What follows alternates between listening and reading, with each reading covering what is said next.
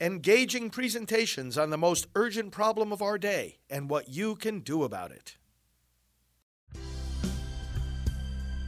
Now, the End Abortion Podcast by Priests for Life. Well, hello, friends. Pro-Life leader Frank Pavone here, National Director of Priests for Life. Welcome to Pro-Life Prime Time.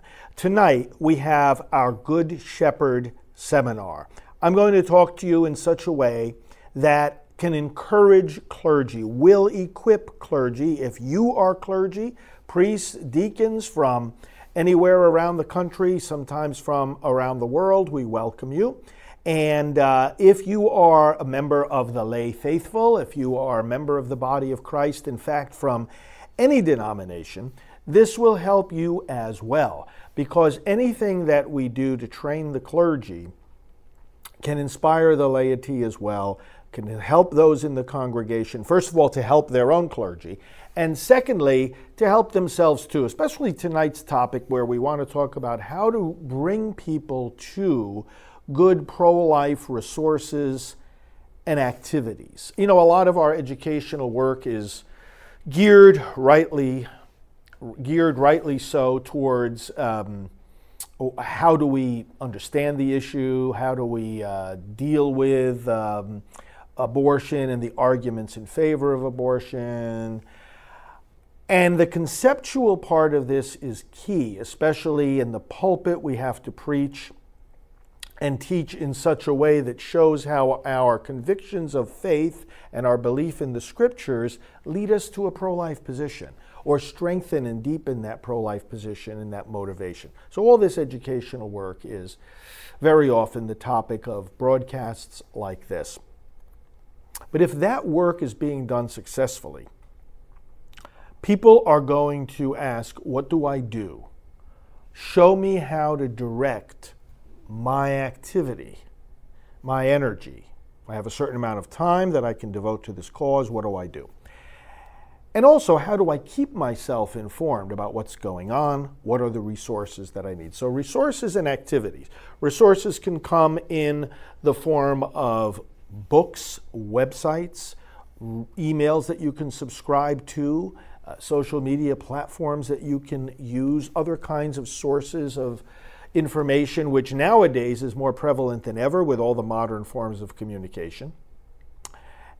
Activities, of course, means what can I actually do, groups that I can get involved in, action alerts that I can be made aware of that might require some very time-sensitive action, like calling a legislator to vote yes or no on a particular piece of legislation, or voting yourself in a special election like is going to happen on August 8th in Ohio, for example.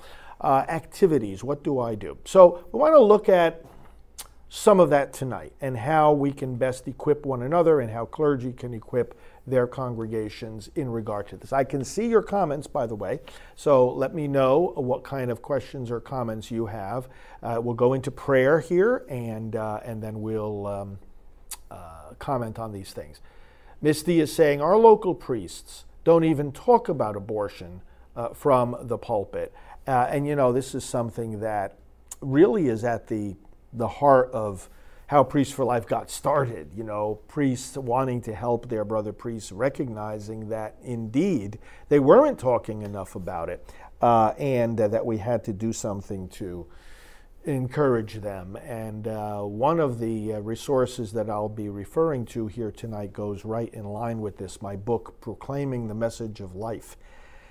The first part of that book talks about what are the reasons that priests give that they do not speak about abortion. So when we talk about resources, that's one of the key ones I recommend, Proclaiming the Message of Life, and that is the website as well, proclaimingthemessageoflife.com. You'll see about, I think there's about 32 or so different reasons that we've heard over the years and that priests give for not addressing the issue, and some of these are the same kind of fears that clergy have in other denominations, and then we provide some talking points about how to encourage them to get beyond those fears. ProclaimingTheMessageOfLife.com. And I see Mary is from Ohio and says, I am voting yes in Ohio. That's the The vote on August 8th, the yes, is for the purpose of amending the Constitution, to amending the procedure for amending the Constitution, making it harder to amend it, raising the threshold to require 60% of the votes if there is a citizen vote to amend the Constitution. It shouldn't be as easy as 50 plus 1. It should be at least at that threshold of 60%. And by doing that, we make it harder for the abortion people to get that much support for imposing a fake right to abortion in the Constitution, which is what they want to do. All right, let's turn to the Lord and pray. In the name of the Father, and of the Son, and of the Holy Spirit. Amen. Father, we thank you for this gathering tonight, people from across this nation, clergy, laity, people from all denominations. We thank you, Lord, on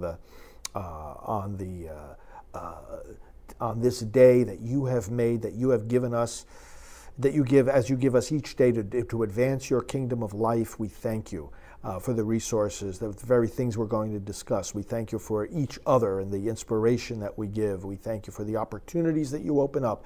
And Lord, even every obstacle and every battle and every attack that is launched against us is indeed another opportunity to advance your kingdom of life. And so we thank you for that. We welcome these obstacles as opportunities, and we commit ourselves to moving forward in your name and for the sake of the unborn. We pray through Christ our Lord. Amen. So being the head of a congregation, being a member of the clergy, involves providing the people with resources and activities in pro-life. That has to be a conviction of all those who are in the clergy, who are supporting the clergy. Some see this just as political activity. Here's one of the key talking points we need to understand. If we are activating God's people to, let's say, vote pro-life by helping them register to vote or to know who the pro-life candidates are, if we are activating God's people to be in any way effective in changing minds and hearts about pro-life or in changing public policy, are we engaged in a political activity, or are we engaged in a pastoral activity? Pastoral activity means helping the people of God. Pastoral actually is from the Latin word for shepherding, leading, guiding the people of God to becoming what God wants them to be and to doing the mission God wants them to do. So even things that have a political dimension to them, like mobilizing and informing voters, are in fact pastoral activity when the clergy do them. Why? Because all of this really is based on the Great Commission of Jesus, where he says, go ahead into the world, go to all the nations, teach them, baptize them, and tell them to carry out everything that I have commanded you. In other words, the things Jesus commands are like the things that Moses gave to the people of old after communing with God on the mountain. He gave them the 10 Commandments. And a whole code of life is precisely that. It is a way of life. It is a community that lives a certain way, and that way is rooted in who God is. If God is truth, then people are to live in such a way that is truthful. If God is justice, people are to live in such a way that is just.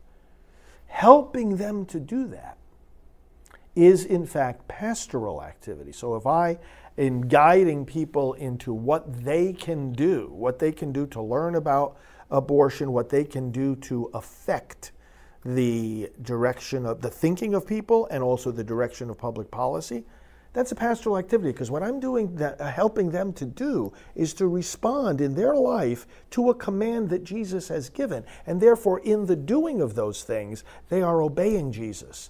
Make disciples of the nations. Teach them to carry out everything I have commanded you. One of the things he commands us is not to shed innocent blood. One of the things he commands us is to protect the vulnerable, to save the innocent, to intervene for the helpless.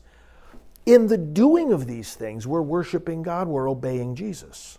That's why it's a pastoral activity, because the pastor, the shepherd, after the heart of Christ, and that's the name of these seminars, is the Good Shepherd Project, is there to guide these people in precisely responding to Jesus, obeying him, and that's where holiness is, and that's where salvation is found, in our obedience to Christ. And in obeying him, we are actually changed into his image. So God is truth, God is justice, God is love. God is also life. And if he's life, then anything we do to defend life, anything we do to serve life, anything we do to protect life is in fact an act of worship of God. So that's the why of clergy providing resources and activities for pro-life. It's not the church being preempted or hijacked, that's a strong word, or having some other agenda imposed on her or on her gospel, her message, or her mission. That's how some clergy see the pro-life effort and the abortion issue. And that's an obstacle we need to overcome right away, that they see this as something coming in from the outside that doesn't already belong there. Books like I already mentioned, Proclaiming the Message of Life, show how the pro-life commitment flows from the very nature of the faith, not something imposed on it from the outside. That's the why. Now, how do we do it? One of the things we have to deal with when we're talking about pro-life resources and activities is the sheer variety of pro-life groups. Many of you have asked me about it. It's a common theme that comes up. There are so many different pro-life groups. How do I even know how to navigate it? Now, actually, this was one of the key reasons that Priests for Life got started 30 years ago. It's a way to help the clergy who do not have time to be getting to know all the different pro-life groups that there are. Maybe they know one or two in the local community. Those that are more involved may know more, a few more than that. But my goodness, to even know what the different groups are and what they do is by itself a full-time job. Just yesterday, I was in Washington, D.C., leading a meeting that I coordinate quarterly of other pro-life groups, national groups. We came together for the whole day. We were together actually Monday night for a social, and then Tuesday all day for a meeting. The room was full of national pro-life leaders, many groups that you would know, like 40 Days for Life and Susan B. Anthony Pro-Life America and Heartbeat International, the Pregnancy Center Network, and many other groups. And we come together and we strategize and we share information. We share information with each other about what all our different groups are doing. And we're all in this movement full time. And we have to take ongoing efforts even just to know what the wide variety of resources and activities is. So teaching people what to do to get pro-life resources and activities isn't a matter of, oh, let me summarize it on one page and give it to you. It is the variety is good. It's a good problem to have, to say, I can't even keep up with all the activities that are going on. And there's a reason why there are a lot of different pro-life groups. Don't look at it as a negative. I mean, some people can make it a negative if the groups don't cooperate with each other, or if the groups work at odds with each other, and that does happen to a certain extent. But the positive, the reason there are so many groups, is that this issue arises not from someone from on high, either in the religious or the political realm, who calls the pro-life movement into being. It's the opposite. It arises from here, from the human heart, from human instinct. We protect our children. We want to protect our children. And so the pro-life movement is arising from the very depths of our humanity. It gets formed around the kitchen tables of America. We in the pro-life leadership, those of us that were together yesterday, dozens and dozens of leaders from these various groups, if we had a press conference and we said we were disbanding the pro-life movement, it wouldn't work. Even if we wanted to do that, which would be absurd, but it wouldn't work. Because this movement doesn't come from us, it comes from our humanity. People are always going to rise up and say, hey, if children are being killed, I got to do something to preserve them, to save them. So the wide, just the sheer variety of pro-life groups and activities comes first of all from the fact that it is a movement that grows from the people and then it gets organized later. It's not that we get organized, let's start a movement. And the other aspect of it is that the issue is so fundamental that it has so many different dimensions. We're talking about protecting life. So there's a scientific and medical dimension to it. There's a religious and moral dimension to it. There is a psychological dimension, sociological, research. There's people who need help, so we have to have alternatives to abortion. There's people who have abortions, so we have to have groups that do the healing after abortions.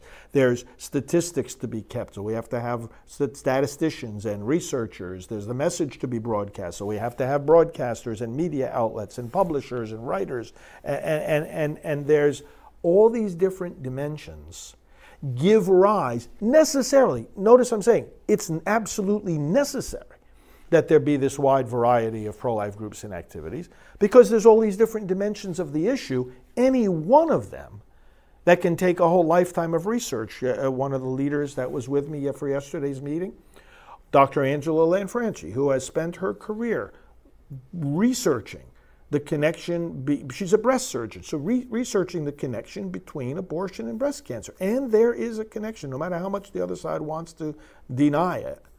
It's true. So she has done this, this amazing research over the decades and has worked to get the message out. That, what I'm saying is, you take that one sliver, if you will, of the pro-life effort, that's a lifetime of work. And any of the other dimensions of it as well. Abby Johnson's ministry was represented yesterday at our meeting, and you know, just this work of going to the abortion workers and telling them that there's a way out, helping them to heal once they leave the abortion industry, and helping them to find a better job. So, let's go right to the question then of, is there a way, or what are some of the best ways of guiding people to this? When it comes to resources,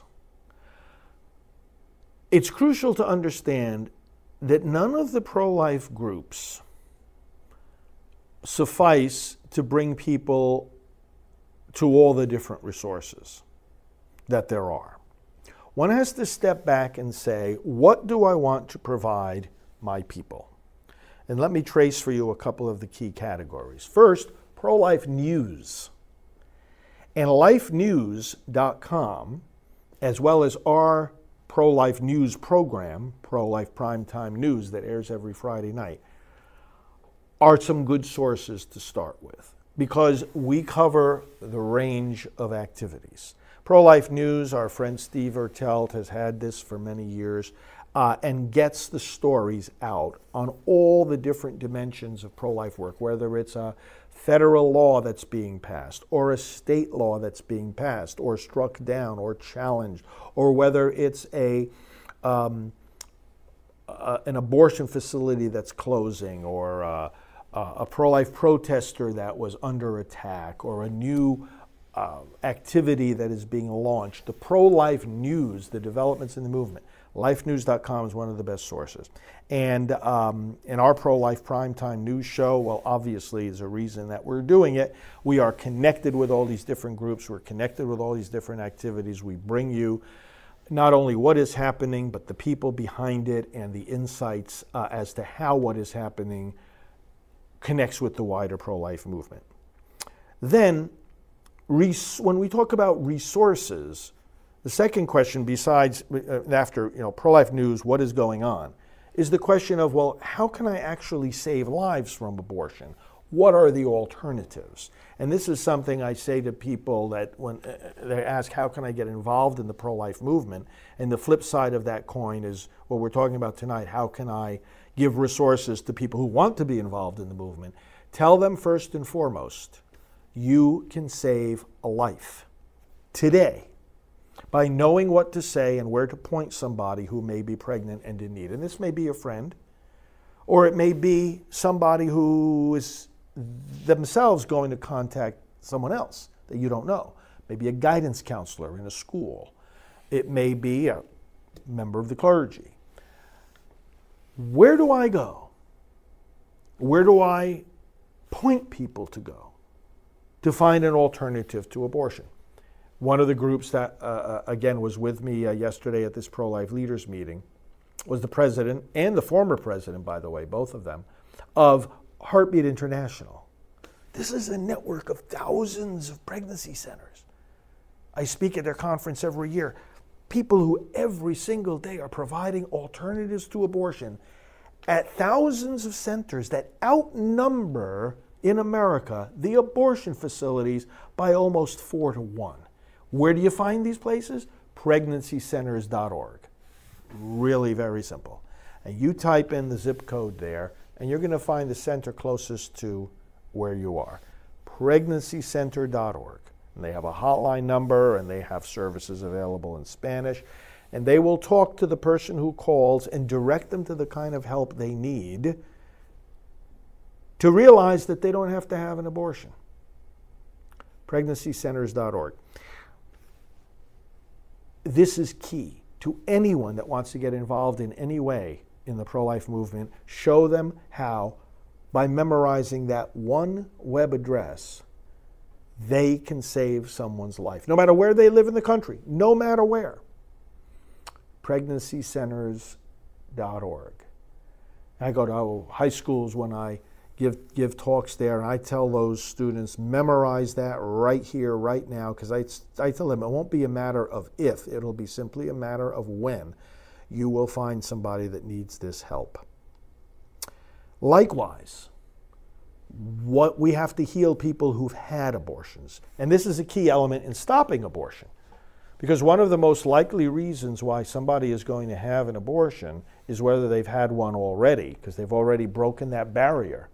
They've already crossed that line, and they've already flooded themselves with despair that is going to kick in again because of traumatic reenactment, because of various psychological reasons. Someone who's had an abortion is likely to have another one. We need to heal these individuals, A, for the sake of themselves and their healing and their salvation and their peace and their ability to fulfill the calling God still has on their lives, and B, to save a life in the future and prevent a second abortion. Half the abortions that occur are repeat abortions. Another website, abortionforgiveness.com. Abortionforgiveness.com works in the same way as pregnancycenters.org. Pregnancycenters.org, where can I find alternatives to abortion? Abortionforgiveness.com. How can I find the help and healing after abortion? Works in the same way. Put in your zip code. You'll find, whether it's a Rachel's Vineyard retreat, a Bible study, a church, or a pregnancy center that provides not just the alternatives to abortion, but many of these pregnancy centers provide care and help after abortion. These are key to providing people resources in the pro-life movement. Starts with this: how can you actually save a life? How can you actually serve a person who is hurting? Where do you lead them? How do you connect them with the resources that already exist? Now, beyond that, to direct somebody to resources for the pro-life movement, let me recommend, obviously, we're part of the answer to that question because we provide a lot of educational resources. These very programs that you're watching right now, the broadcasting we do at endabortion.tv introduces people to the entire pro-life movement. You see the different programs we have. Many of them are interview programs. Many of them are programs where we're talking about the latest projects and opportunities in the movement or legislation that's being passed. The key is this: latch on to at least one source of regular pro-life educational material. We provide this at Priests for Life, the broadcasting, endabortion.tv. The emails, if you get our daily emails, if you open them and read them every day, you will be among the most well-informed people about abortion in the entire world. Guaranteed, because we are opening up to you the entire movement. You sign up for our emails right on our website. There's a little box on every page to get our emails, or you can email directly subscribe at priestforlife.org. And we will also show you in those messages other resources that likewise, I mean, most of these different pro-life groups have their own subscription service of some kind. You can get, like for example, I just was talking about the pregnancy centers. So they have a regular email called Pregnancy Center News. You can sign up for that. And various, the legal groups will have updates on legislation. These are informative emails. Then you have the action alerts. Now we provide this as well, and a lot of other groups do too.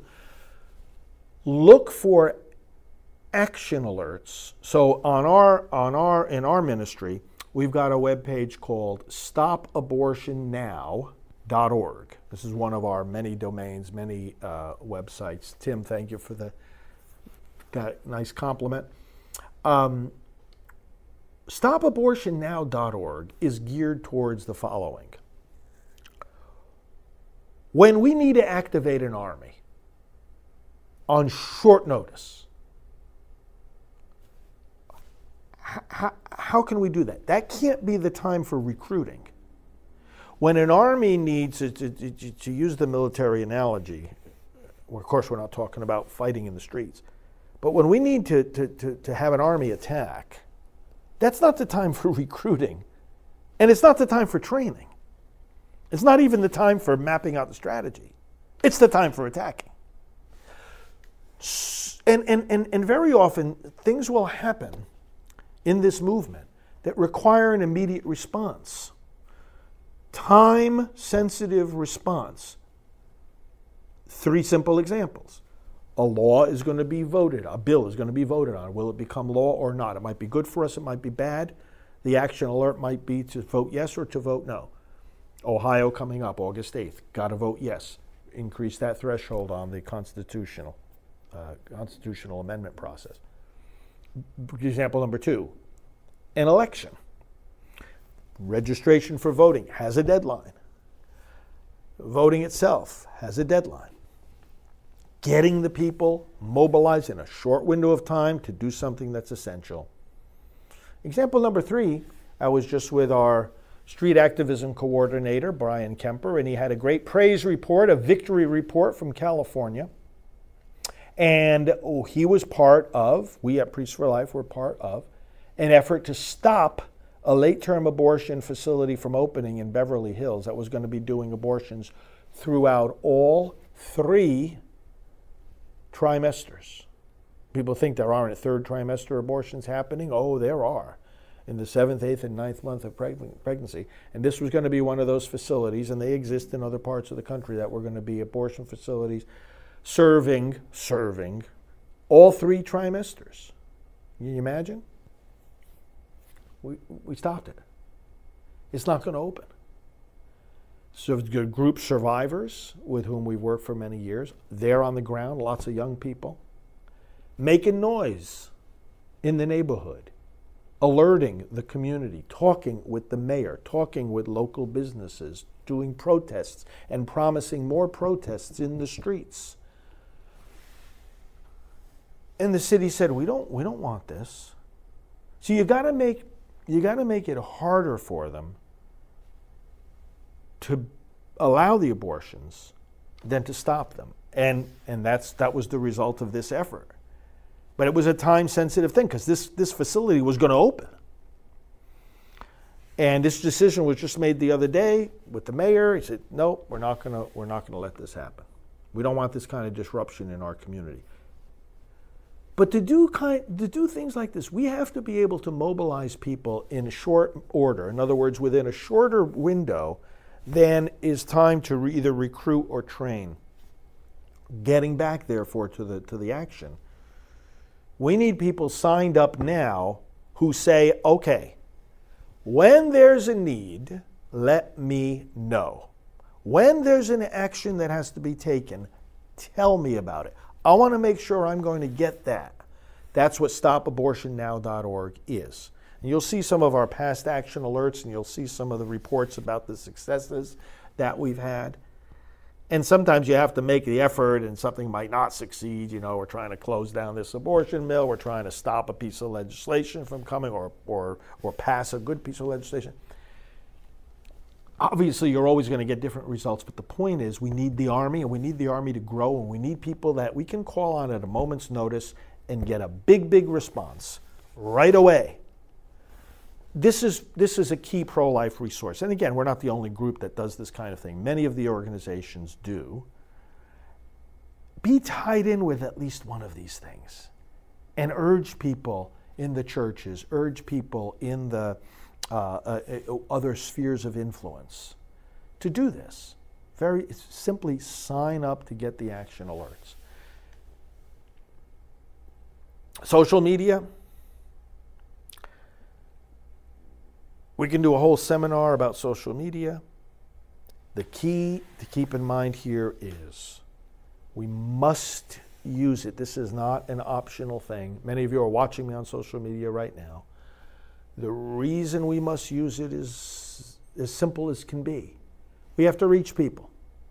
And this is a key tool for reaching people. In fact, social media reaches people in a way that no other activity can quite do so easily. That is, by means of the way these platforms work and the use of keywords and themes, categories of interest, you find like-minded people that you would otherwise never meet and never know. It's social media. It's not just media. It's not just, oh, here I have a platform and I'm going to speak a message, or here I have a web page and I'm going to post a message. It's more than that. It's finding the people who have like-minded interests and similar commitments and enabling them to connect with one another. That's, to me, the key reason for using social media. It's social. We have to build that army. We've got to connect with how many of you who know me, are watching me right now, perhaps watch me regularly, how many of us would have met if there weren't the social media that we're talking to each other on right now? Would we have somehow connected? Maybe, but probably not. And this is one of the key things to do.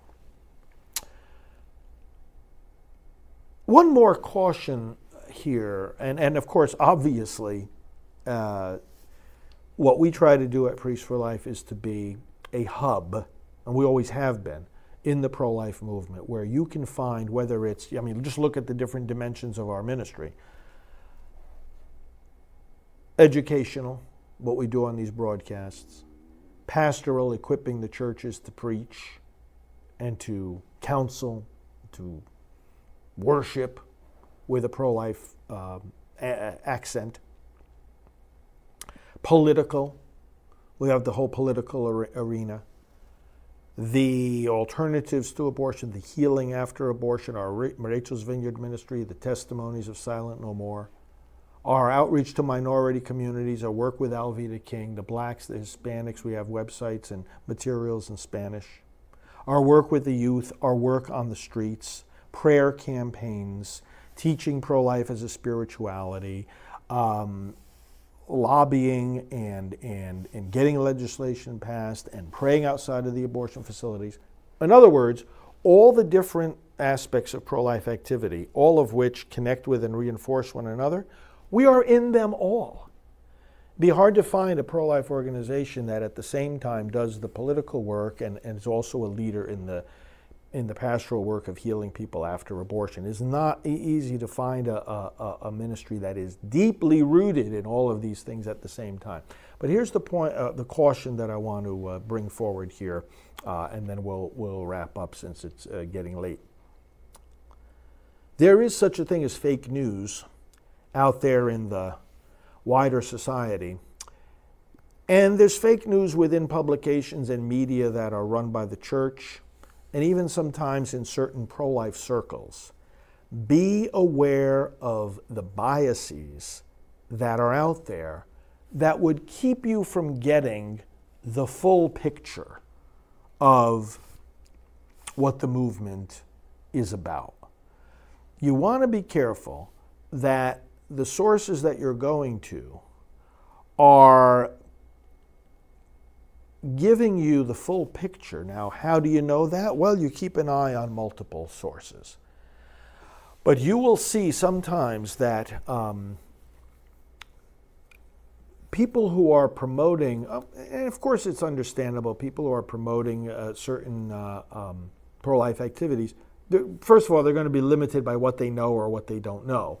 And then, of course, by what they prefer or what they know from experience is valuable and what they don't. But be careful of trends like this, that, for example, somebody claims that there's an activity or there's an approach that they use, which is the silver bullet. And if they start saying things like, well, what you have to do is this, and then you don't have to worry about anything else, or they start downplaying the importance of other aspects of pro-life work. For example, oh, well, we are in the business of converting minds and hearts. You don't have to worry about all that political stuff. The solution is not in the politics.